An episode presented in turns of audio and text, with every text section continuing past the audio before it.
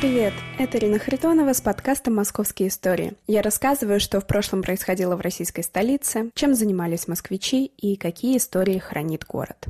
Сегодня в центре нашего внимания бирюзовое здание с высокими окнами и лепниной, расположенное по адресу Маховая, 7-4.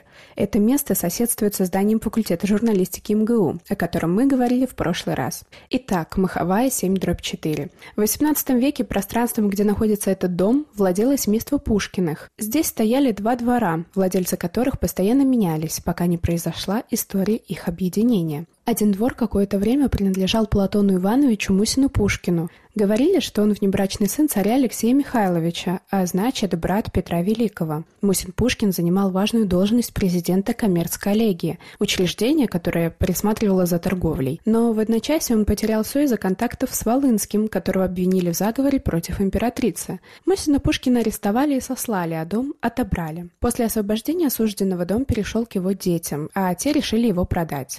Так, в 1763 году оба строения стали принадлежать одному владельцу, генерал-поручику Александру Артемьевичу Загряжскому. Позже у Мусина Пушкина и Загряжского родилась общая правнучка Наталья Николаевна Гончарова, в будущем жена поэта Александра Пушкина. В конце XVIII века участок купил представитель высшего купеческого слоя Петр Гусятников. В доме Гусятникова был пансион Кистера, в котором учился историк Тимофей Грановский. Также там располагался коммерческий суд, и в нем с 1000 1845 года служил драматург Александр Николаевич Островский.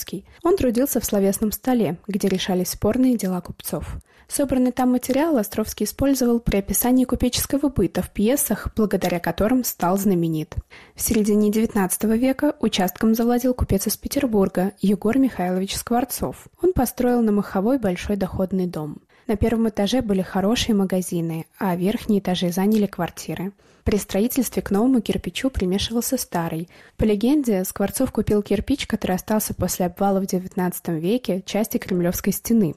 По другой версии, материал появился после распора Большого каменного моста. В 1899 году пространство приобрело Российское общество застрахования капиталов и доходов. Оно снесло все здания и возвело современное строение. На первом этаже были магазины, другие заняла гостиница «Петергоф». В ней был популярный ресторан с недорогими блюдами. Мемуарист Николай Петрович Розанов рассказывал, что там графинчику водки подавали вкусную бесплатную закуску на 12 тарелочках. В доме снимали квартиру Максим Горький, от рождения Алексей Максимович Пешков, и актриса Мария Андреева, его гражданская жена.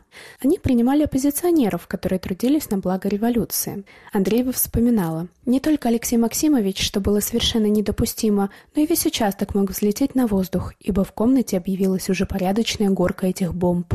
В доме была мастерская пейзажиста Василия Мешкова, жил писатель Александр Эртель, тенор Леонид Собинов. А в 1917 году здание заняли большевики. Они расположили в нем секретариат Центрального комитета партии, четвертый дом советов, где жили партийные чиновники, некоторые учреждения Центрального исполнительного комитета СССР. Здесь долгое время была приемная Калинина, председателя Президиума Верховного Совета, или, как его называли, Всесоюзного старосты. Сейчас в доме 7-4 на Маховой находится находятся приемные Госдумы и Совета Федерации, бизнес-центр Маховая, рестораны и кафе, а также спуск на станцию метро, библиотека имени Ленина. На этом мы с вами пока расстаемся. В следующем выпуске я расскажу, какие лавки расположили два тульских купца на Маховой, где в центре города Гелеровский нашел пещеры и что пришлось услышать писателю Джону Риду, пока он гостил в Москве в год революции.